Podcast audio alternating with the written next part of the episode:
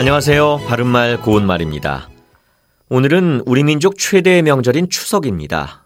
예년 같으면 고향을 찾아가시는 분들로 고속도로가 많이 붐볐는데 올해는 코로나19 사태로 이동을 자제하도록 권장하고 있죠. 추석이나 설날 같은 명절에는 차례를 지내는 풍습이 있는데요.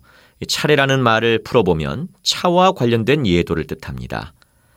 차례는 본래 불교 의식에서 쓰이던 절차 가운데 하나였는데요. 이것은 부처님에게 차를 바치고 그 한 솥에 끓인 차를 함께 마심으로써 융합하려는 의식이었다고 합니다. 또 주지나 스님, 행자, 신도 등이 상견할 때 같은 차를 함께 마시면서 이질 요소를 동질화하고 합심 단합하려는 의식이었던 거죠. 일반 백성들에게 있어서 차례는 조상과 후손을 종적으로 결속하고 그 후손을 횡적으로 동질화할 뿐만 아니라 가문의 위계 질서를 잡는 의식이기도 했습니다.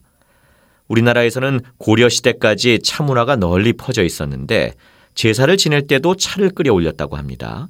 근데 이 차 문화가 점점 사치스럽고 번거로워져서 조선 시대에 와서는 이를 금지시켰다는군요.